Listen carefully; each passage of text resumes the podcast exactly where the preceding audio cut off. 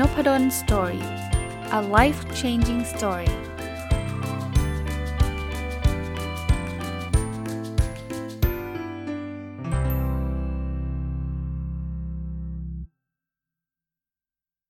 สวัสดีครับ ยินดีต้อนรับเข้าสู่นพดล Story Podcast นะครับ หลังจากเว้นไว้ 2 วันเนอะวันเสาร์ก็เป็นรายการผู้ประกอบการวันหยุดหรือ Weekend Entrepreneur แล้วก็วันอาทิตย์ก็เป็นรายการ My Books นะครับ ขอกลับมาที่หนังสือเล่มนี้อีกนะครับ 1000 plus little habits of happy successful relationships ของคุณ Mark and Angel Chernoff นะครับ วันนี้บทที่จะนำมาฝากคือบทที่ชื่อว่า six things every couple should stop doing คือ 6 สิ่งที่คู่ชีวิตเนี่ยควรจะหยุดทำได้แล้ว เริ่มต้นกันเลยว่ามันมีอะไรบ้างที่มันทำให้ความสัมพันธ์ของคู่เราเนี่ยมันมันแย่ลงนะครับ อันที่หนึ่งเขาบอกว่า ยุ่งเกินกว่าที่จะมีเวลาให้กับ มีเวลาซึ่งกันและกันเนี่ยผมเข้าใจนะ โลกเดี๋ยวนี้ จริง ๆ มันไม่ใช่เดี๋ยวนี้แต่ก่อนก็เป็น คือทั้งผู้ชายผู้หญิงเราก็ทำงานนะ ต่างคนก็ต่างมีภารกิจ แล้วงานก็ไม่ใช่เบาๆ งานมันก็จะหนักมากนะครับทำกันหามลุ่งหามค่ำแต่ว่าถ้าเรายังอยากจะรักษาความสัมพันธ์ของคู่ชีวิตเราได้เนี่ย เราต้องไม่ยุ่งจนจนกระทั่งกระทั่งเราไม่มีเวลาให้เขาเลยครับ ต้องล็อกเวลาไว้ อันนี้ผมผมเพิ่มให้เลยนะ ถ้าเราไม่ล็อกเราโดนงานแย่งไปเสมอ พยายามครับ เสาร์อาทิตย์เป็นไปได้ อยู่กับครอบครัวดีกว่า ถ้าถ้ายกเว้นว่าโอเคแหละก็วันจันทร์ถึงศุกร์เราก็อยู่กับครอบครัวอยู่แล้วอันนั้นเสาร์อาทิตย์อยากจะต้องไปทำงานทำธุรกิจอะไรบ้างก็โอเค แต่ถ้าเกิดจันทร์ถึงศุกร์มันทำงานตลอดเวลาแทบไม่เจอหน้ากันอย่างนี้ดีกว่า กลับมาภรรยาก็หลับแล้ว หรือสามีก็หลับแล้ว ตอนเช้าก็เราก็ต้องตื่นแต่เช้าไปก่อนอะไรเงี้ยเสาร์หรืออาทิตย์อย่างน้อยๆก็สักวันนึงอะล็อกเวลาสำหรับครอบครัวไว้ ถ้าไม่ล็อกมีปัญหาแน่ เพราะว่าสุดท้ายเนี่ยเราไม่ได้คุยกันเนี่ย แล้วมันจะเป็นคู่ที่แบบ ผมว่าระยะสั้นมันพอไหวแหละ คือช่วงนี้งานยุ่งนะ เราอาจจะไม่มีเวลาให้กันมากนักนะ ใช่ แต่ว่าระยะยาวเป็นปีๆเนี่ย ความสัมพันธ์มันดียากนะครับ ถ้าเราไม่ได้มีเวลาให้กันเลย แล้วยิ่งอีกคนหนึ่งนิดอีกคนหนึ่งในบางช่วงนะ ช่วงที่มันดาว ช่วงที่มันแย่ ช่วงที่ต้องการคนพูดคุย แต่เราไม่เคยอยู่ตรงนั้นกับเขาเลยเนี่ย หลายคู่เลิกกันมาเพราะเหตุนี้เยอะเลยนะครับ ไม่ใช่ว่าไม่รักกันหรือว่ามีคนอื่นนะ แต่ว่ามันไม่มีเวลาให้กันเลยนะครับ เพราะนั้นบล็อกบล็อกเวลาไว้ ผมถึงมี OKR ข้อนี้เลยนะ จริง ๆ ผมไม่ได้พูดถึงคู่ชีวิตอย่างเดียวนะผมผมผมพูดถึงครอบครัวทั้งหมดว่าผมต้องมีเวลาให้กับครอบครัววันหนึ่งปีหนึ่งสักกี่วันเนี่ยเพราะไม่งั้นเนี่ยอย่างที่บอกเหมือนกันครับผมก็เป็นครับ หลายคนก็จะเชิญอาจารย์เชิญบรรยายอาจารย์เป็นที่ปรึกษาอาจารย์นู่นนี่นั่นเต็มไปหมดเลย แล้วถ้าเราไม่รู้จักปฏิเสธนะ ครับได้ครับได้ครับได้ครับ มันก็จะมีวันเนี่ยเสาร์ก็ได้ครับอาทิตย์ก็ได้ครับอาทิตย์เช้าอาทิตย์บ่ายอาทิตย์เย็นมันจะหมดครับ ผมก็ต้องล็อกครับว่ามันไม่ได้คือต้องไม่ได้แหละนะครับอะอันนี้จะช่วยทำให้เราแบบดีขึ้นนะ เพราะนั้นถ้าเกิดเรายุ่งเกินไปเราก็ควรจะหยุดนะครับ ลดลงบ้าง อันที่ 2 ครับ เรารู้สึกเขาเรียกว่าเอ่อจะเรียกว่าอะไรดีอะ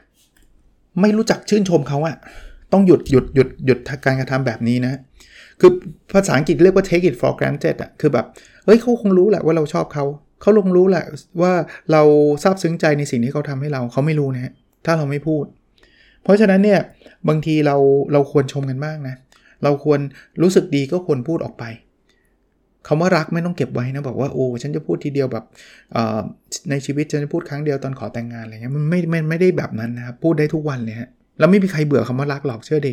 แต่พูดเนี่ยต้องมีมีนอิดนะ คือไม่ใช่ว่าพูดแล้วตาเล่นมือถืออยู่อะไรเงี้ย อันนั้นมันไม่ได้ไม่ได้ตั้งใจพูดนะ พูดแบบตั้งใจจริง ๆ ครับ ขอบคุณเขารู้สึกดี เขาทำอะไรดีกับเรา ขอบคุณเขา อันนี้จะเป็นสิ่งที่ดี ผมว่าหลายคู่บางทีเราที่บอกอะ take it for granted ก็คือเขารู้แหละนะไม่ต้องพูดหรอก ไม่แน่ ไม่รู้ หรือบางทีเอาตรงๆนะครับ รู้ก็ยังอยากฟังอยู่ดี เอาแหละรู้แหละว่าคุณรักผม แต่ก็ยังอยากฟังไหมที่เขาบอกว่าเขารักเรา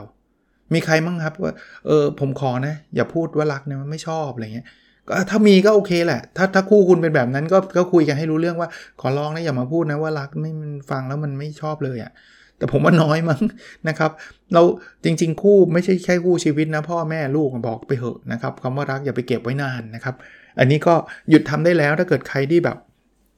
จะเรียกว่าไม่ค่อย ไม่ค่อยได้ทำอะก็ก็ควรจะเริ่มทำในมุมนั้นดีกว่า ข้อที่ 3 นะครับ คือไม่ประนีประนอมเลยไอ้ไอ้เนี้ยหยุดทำได้เลย ผมเห็นเยอะเลยที่แบบเอาชนะขะคานกันทุกเรื่อง ฉันแพ้ไม่ได้อะฉันเป็นคนที่แบบ ไม่รู้แหละ ฉันต้องชนะเสมอเอ่อถ้าไมเซ็ตของการเป็นคู่ชีวิตคือการเอาชนะกันเนี่ยอยู่ด้วยกันยาวลำบาก อาจจะอยู่ได้ก็ได้นะ แต่อยู่ด้วยความรู้สึกทะเลาะกันทุกวันผมไม่ได้บอกว่าห้ามเถียงกันเลย เพราะว่ามันเป็นไปไม่ได้หรอกครับ ที่คนจะอยู่ด้วยกันแล้วห้ามเถียงกันเลยอะ่ะแต่คุณจะเถียงกันเพื่ออะไรอะ่ะบางบางเรื่องมันเป็นเรื่องเล็กๆ น้อยๆ มันเป็นเรื่องที่ คือไม่ควรค่าตกอารมณ์ของทั้งคู่อะ่ะแต่ผมว่าเรื่องพวกนี้มันทีมันแก้ยากตรงที่มันเป็นนิสัยของแต่ละคนมาตั้งแต่เด็กด้วยนะ คือบางคนแพ้ไม่ได้จริงๆ แล้วเกิด แพ้ไม่ได้เจอแพ้ไม่ได้ฮะกลายเป็นมวยคู่หยุดโลกเลยอะเพราะว่าแต่ละคนไม่เคยแพ้มาก่อนในชีวิต แต่เราไม่อยากให้มันเป็นมวยคู่หยุดโลกที่มันเป็นความสัมพันธ์ของเราจริงไหมครับ ยอมได้ยอมเหอะเอาจริงคือคือผมไม่ได้บอกว่าผู้ชายต้องยอมผู้หญิงหรือผู้หญิงต้องยอมผู้ชายไม่เกี่ยวครับ แต่ว่าถ้าเรารักกันจริงเนี่ยคอมเพลมไพร์ก็คือการปณีประนอม หาทางออกร่วมกัน แล้วอาสมมุตินะ บางคนอาจจะผิดบางคนอาจจะถูกไอ้เรื่องนั้นไม่ใช่ไม่ใช่ประเด็นหรอกครับ คนที่สมมุติว่าอีกคนหนึ่งยอมเราแล้วเราถูกเพราะเขาก็เลยยอมเราก็อย่าไปย้อเย้ยเขานะไปย้อเย้ยเขาบอกว่า เป็นไงล่ะฉันบอกแล้วเป็นไงเป็นไงมีความสุขเหลือเกินในการเอาชนะคู่ชีวิตเนี่ยทำไปเพื่ออะไรครับสะใจไงอาจารย์ดีไหมล่ะครับสะใจรู้สึกดีไหมครับ รู้สึกดีสิอาจารย์อาจจะดีครับแต่ต่อไปท่านอาจจะรู้สึกดีอยู่คนเดียวครับ เพราะว่าไอ้คนที่แพ้คนที่เขาเขา พูดไม่ออกเขาก็อึดอัดเก็บความแค้นไว้แล้วเดี๋ยวเขาหน้าเอาใหม่ หรือไม่เอาไม่เอาแล้วฉันเบื่อลำคาญจากชนะใช่ไหมเชอก็อยู่ของเธอไปคนเดียวเถอะฉันไปละ ผมว่าก็จะเป็นอะไรที่มันน่าเสียดายกับกับการเป็นคู่ชีวิตนะอันที่ 4 อันนี้จริง ๆ คล้ายๆ เมื่อกี้เมื่อกี้ผมบอกว่าให้บางคนไม่รู้จักไม่รู้จักยอมเนี่ย อันนี้เป็นเป็นอาจจะเป็นสาเหตุเลยข้อที่ 4 คือ พฤติกรรมที่เราควรหยุดทำนะก็คือต้องถูกตลอดเวลา ฉันผิดไม่ได้ ผมก็ไม่รู้นะบางคนเนี่ยวันก่อนไปอ่านงานใครไม่รู้ต้องขออภัยถ้าเกิดเจ้าของงานฟังผมด้วยนะ แต่ว่าประเด็นคือเขาบอกว่าเคยสังเกตไหมบางทีเนี่ย คนนอกบ้านเนี่ยนะเรายอมหมดเลย ผิดก็ยอมหัวหน้าเนี่ยบอกครับ ผมผิดเองครับ ไปเจอเพื่อนฝูงเฮ้ยเราผิดเองนะเว้ยอะไรเงี้ยแต่ในบ้านนี้ฉันไม่เคยผิด มันอาจจะเป็นปมก็ได้นะ คือเนื่องจากโดนกดดันมารอบทางอะ่ะที่ทำงานฉันตัวเล็กนิดเดียว ฉันไม่เคยถูกเลยสักอย่างเลย ก็เลยมาออกกับที่บ้านครับ ฉันต้องถูกเสมอโอ้ยที่บ้านนี่เกี้ยวกาดมาก ใหญ่ที่สุดไม่ยอมใครทั้งนี้ทั้งสิ้น อย่าเลยครับ คือจริง ๆ จริง ๆ การถูกผิดเนี่ย ผมไม่ได้บอกว่าห้ามห้ามคิดเลยนะ แต่ว่าคิดว่า ผมผมเคยพูดเรื่องนี้ไปทีนึงแล้วแต่อาจจะนานแล้วขอพูดอีกทีแล้วกันว่า เราต้องการเป็นคนถูกหรือเราต้องการความสุขครับ ถ้าต้องการเป็นคนถูกนะ สู้มันทุกเม็ด จัดมันทุกเรื่อง ฉันผิดไม่ได้ ฉันต้องถูกเสมอ แต่ความสุขอาจจะไม่มีนะครับ ผมยกตัวอย่าง คือผมไม่ได้บอกว่า ไอ้อย่างนั้นอาจารย์อยากได้ความสุขอาจารย์ก็ต้องทำในสิ่งที่ไม่ถูกต้องหรือเปล่าเปล่านะครับ ท่านต้องเลือกเรื่องอะเลือก battle อะ battle คือสงครามอะถ้าจะต้องมีสงครามมันต้องเป็นสงครามที่คุ้ม เช่น คู่ชีวิตเราไปทำอะไรที่มันผิดมากๆ แล้วเรายอมไม่ได้แล้วเราต้องบอกเขาให้รู้เรื่องอันนี้เข้าใจ แต่ว่าไอ้ที่เกิดขึ้นส่วนใหญ่มันไม่ใช่เรื่องเป็นสาระเลยครับ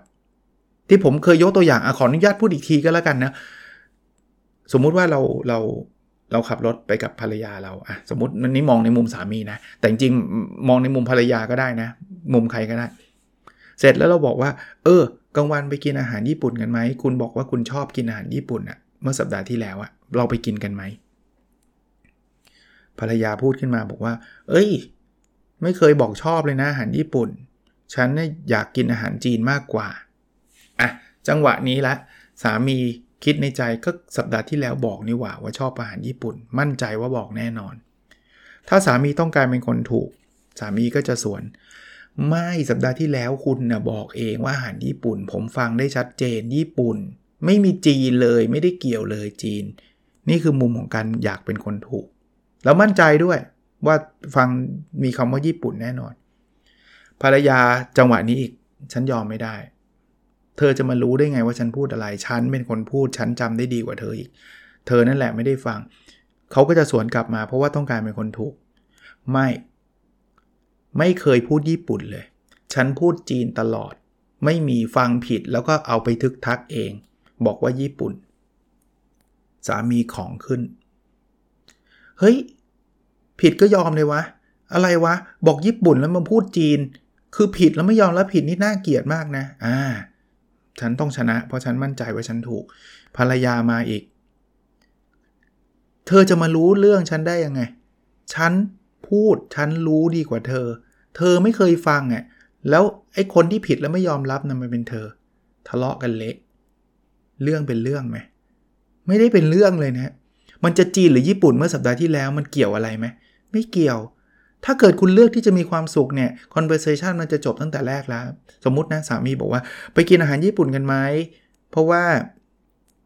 สัปดาห์ที่แล้วเธอบอกเธออยากกินอาหารญี่ปุ่น ภรรยาบอกว่า เอ้ย สัปดาห์ที่แล้วเราเราไม่ได้บอกนะอาหารญี่ปุ่น เราเราอยากกินอาหารจีน ถ้าอยากมีความสุขไม่ต้องเป็นคนถูกก็ได้ในเรื่องนี้สามีบอกเอ้าเหรอ เอ๊ะทำไมผมจำว่าญี่ปุ่นวะ เอาเอาเป็นว่าอยากกินญี่ปุ่นไหมล่ะ ตอนนี้สัปดาห์ที่แล้วคุณอาจจะพูดจีนก็ได้ ผมอาจจะฟังผิดก็ได้ แต่อยากกินญี่ปุ่นไหมล่ะ ภรรยาบอก อืม ญี่ปุ่นก็ได้ น่าจะอร่อยจบไหม แล้วกินอาหารแบบมีความสุขไหม ลองเลือก battle นะ คือไม่ใช่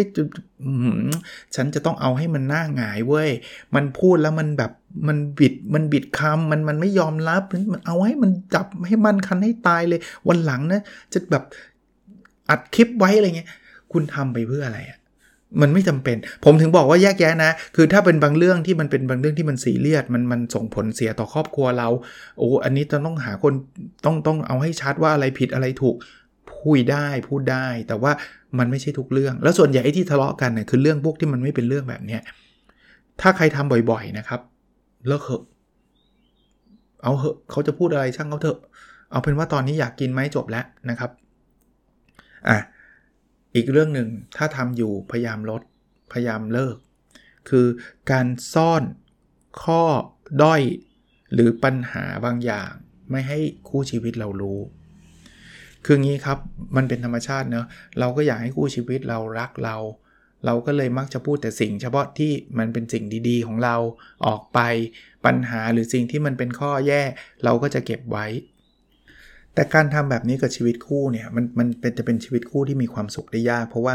ต่างคนต่างซ่อนอะไรบางอย่างอยู่อะแล้วบางทีมันก็เลยเถิดกลายเป็นการโกหกเป็นอะไรแบบนั้นเลย เช่น สมมุติว่าเราเป็นคนที่ไม่ชอบไปปาร์ตี้ แต่ว่าแฟนเราชอบไป แต่เนื่องจากเราเราอยากจะไม่อยากให้แฟนเรารู้ว่าว่าเราเป็นคน introvert เดี๋ยวแฟนเราจะไม่ happy ก็ทำตัวเหมือนกับว่าจะชอบไปจะชอบไป แต่พอแฟนเราจะ ไปนัดไปปาร์ตี้ทีไรแล้วก็โอ๊ยโทษทีติดงานมั่งโอ๊ยโทษทีเราเพอเอิญมันเนี่ยนัดซ้อนพอดีหัวหน้าเรียกพอดีนู่นนี่นั่น ชีวิตแบบนี้มีความสุขไหมไม่มีความสุขหรอก ถ้าเราไม่ชอบเราบอกเขาเลย ว่าเรามีปัญหาการไปปาร์ตี้เราเราเราเรา introvert มากเราไปแล้วเราไม่มีความสุขนะ แฟนเราก็จะได้รู้ไงว่า เออเขาไม่ชอบ เพราะฉะนั้นถ้า ถ้าเขาจะตัดสินใจไปปาร์ตี้เขาก็อาจจะไม่ได้ชวนเราไปก็ไม่เป็นไรเพราะเราก็ happy อยู่แล้วที่จะอยู่บ้าน หรือว่าเขาก็อาจจะไม่ไปปาร์ตี้บ่อย ๆ ก็ได้ เพราะว่าเออเขารู้ว่าแฟนเราไม่ชอบ แต่การซ่อนไว้การปกปิดบางเรื่องไว้ หรือแม้กระทั่งมิสเทคนะเรื่องที่ผิดพลาด เช่น บางคนไปลงทุนคริปโตมาแล้วเจ๊ง บอกแฟนด้วย เขาจะได้รู้ บางทีเจ๊งไม่บอกครับ เก็บไว้ครับ ไอ้แฟนก็ไม่รู้คิดว่ารวยคริปโตใช่ไหมก็ซื้อกระเป๋าใหม่ ซื้อนู่นซื้อนี่เต็มไปหมดไอ้เราก็น้ำตาไหลซึมแต่ว่าไม่กล้าบอกเขาอีก ว่าเอาไปลงคริปโตเสียไปหลายแสนหลายล้าน อย่างนี้ไม่ดีครับ คุยกันครับ ถ้ามันจะเจ๊งมันก็เจ๊งครับ เอาแน่นอนเราอาจจะแบบไม่รอบคอบ อะไรก็แล้วแต่ที่เราทำพลาดไปอะไปเชื่อเพื่อนไปอะไรอย่างเงี้ยเป็นบทเรียนเราครับ แต่บอกเขาว่า เออเสียคริปโตไป5 0 0แสนเสียไป 5 ล้าน ก็ ไม่เอาอีกแล้วเนาะอะไรเงี้ย อย่างเงี้ย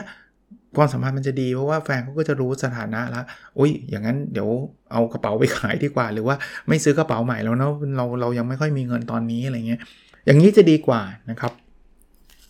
มาถึงข้อที่ 6 นะครับ คือพยายามเอาคืนแทนที่จะให้อภัย คือคือเราเป็นคู่ชีวิตเนี่ย เราควรจะเป็นทีมเดียวกันนะ เราไม่ควรจะเป็นศัตรูกัน ใช้ใช้คำนี้น่าจะเห็นภาพได้ชัด ถ้าศัตรูกันเนี่ย เธอทำฉันหนึ่งทีฉันต้องเอาคืน งั้นฉันเสียเปรียบ ฉันต้องจัดการเธอบ้าง นี่คือความสัมพันธ์แบบศัตรูกัน ถ้าเธอทำให้ฉันเจ็บใจหนึ่งครั้ง ฉันต้องทำให้เจอเจ็บใจสองครั้ง ฉันจะได้ชนะ แต่ถ้ามันเป็นทีมเดียวกันเนี่ย เราจะให้อภัย คนละแบบกันนะครับลองลองดูกีฬาก็ได้ครับ ถ้าเป็นถ้าเป็นศัตรูกันเนี่ยเขายิงประตูเราหนึ่งประตู เราต้องไปยิงคืนเขาอีกหนึ่งประตูจริงไหมเพราะมันศัตรูกันไงฉันต้องเอาชนะไงแต่ถ้าเกิดเป็นทีมเดียวกันเนี่ยเพื่อนเราทำทำเอ่อทำประตูเข้าตัวเองหนึ่งประตูเนี่ยเราไม่ไม่ไม่ใช่ว่า เอ้ย ถ้าเพื่อนทำประตูเข้าตัวเองหนึ่งประตูฉันต้องทำบ้างนะไม่ใช่นะ เราต้องไปปลอบเพื่อนให้ภัยเพื่อนบอกให้ไม่เป็นไรเว้ยไม่ได้ตั้งใจอยู่แล้ว ก็เดี๋ยวเราสู้ด้วยกันเว้ยเราเราเราเล่นกันต่อ เพราะนั้นเราเลือกได้นะครับ แล้วผมก็พูดอยู่หลากหลายตอนนะครับว่าการให้อภัยเนี่ยไม่ได้เป็นการช่วยเหลือคนอื่นนะครับ การให้อภัยจริงๆอะคนแรกที่ที่ที่ได้เลยทันทีเนี่ยคือตัวเราเอง เพราะว่าจิตใจเราจะเบาครับ ใช่ครับคู่ชีวิตเราอาจจะทำอะไรผิดพลาดทำอะไรที่มันไม่ควรทำแต่ถ้ามันให้อภัยได้ให้อภัยเถอะนะครับ แล้วเราถ้าเรายังแวลูความสัมพันธ์ของเราอยู่ เราอยากที่จะ go on เราอยากที่จะไปข้างหน้าอยู่ด้วยกันเรายังมี จะเรียกว่าอนาคตอยู่ด้วยกันอยู่เนี่ยการให้อภัยไม่มีอะไรเสียหายเลยนะแล้วผมเชื่อนะครับว่าคนที่เราให้อภัยอะเขาน่าจะได้เรียนรู้ระดับหนึ่งใช่ครับบางคนอาจจะบอกว่า อาจารย์มันไม่ได้เรียนรู้เลยให้อภัยมา 3 รอบแล้วก็ยังเป็นเหมือนเดิม แต่ถึงไม่อภัยผมก็เชื่อว่าเขาก็เป็นเหมือนเดิมครับซึ่งตอนนั้นเราจะต้องตัดสินว่าจะอยู่กับเขาต่อหรือไม่อยู่นั่นอีกเรื่องหนึ่งแล้ว แต่ผมไม่เชื่อว่าการให้อภัยจึงทำให้เขาทำให้เขาเป็นคนไม่ดีอะผมไม่เชื่อว่าแบบนั้นนะครับ คือให้อภัยไม่ได้แปลว่าบอกเขานะครับว่า งั้นคุณทำผิดต่อไปเถอะไม่ใช่นะ เราบอกเราเสียใจ เรารู้สึกแย่มากที่เธอทำผิด แต่เราให้อภัยเธอนะ ผมเชื่อว่าส่วนใหญ่แล้วกันนะครับ คนที่ทำผิดจะสำนึกจะรู้สึก แต่ถ้าเขาไม่สำนึก ผมคิดว่าเขาไม่สำนึก ถึงไม่ให้อภัยเขาก็ไม่สำนึกครับ ถึงเราบอกว่าฉันเกลียดเธอนะ ฉันไม่ให้อภัยเธอหรอก ผมก็คิดว่าเขาไม่สำนึกครับ เขาก็ยังทำอยู่ เพราะฉะนั้นเนี่ย ลองเปิดใจให้กว้างอย่างน้อยๆการให้อภัยก็เป็นการช่วยตัวเราเองได้นะครับ ก็วันนี้สรุปผมไม่ได้ยาวมากนะครับ จะสรุปให้ฟัง6เรื่องที่คู่ชีวิตควรจะเลิกทำนะครับ เรื่องแรกก็คือยุ่งเกินกว่าที่จะมีเวลาให้กันนะครับ เรื่องที่ 2 ก็คืออไม่รู้จักชื่นชมกัน เรื่องที่ 3 ก็คือไม่ยอมที่จะประนีประนอมกัน เรื่องที่ 4 คืออยากจะเป็นคนถูกเสมอ เรื่องที่ 5 คือ ซ่อนความผิดพลาดหรือซ่อนความลับอะไรไว้นะครับ และเรื่องที่ 6 คือจะเอาคืนอย่างเดียวไม่ยอมให้อภัยกัน ถ้าใครยังมีลักษณะแบบนี้อยู่เนี่ยแนะนำแล้วกันลองพยายามลดลงนะครับ ถ้าทำให้หายไปได้ก็จะดีนะครับ โอเค เดี๋ยวพรุ่งนี้มาต่ออีกเรื่องหนึ่งแล้วกันนะครับสำหรับผมขอรีวิวหนังสือเล่มนี้ยาวๆไว้ก่อนนะครับ ตอนนี้ 1000 plus little habits of happy successful relationship ของคุณ Mark and Angel Chernoff นะครับ แล้วเราพบกันครับ สวัสดีครับ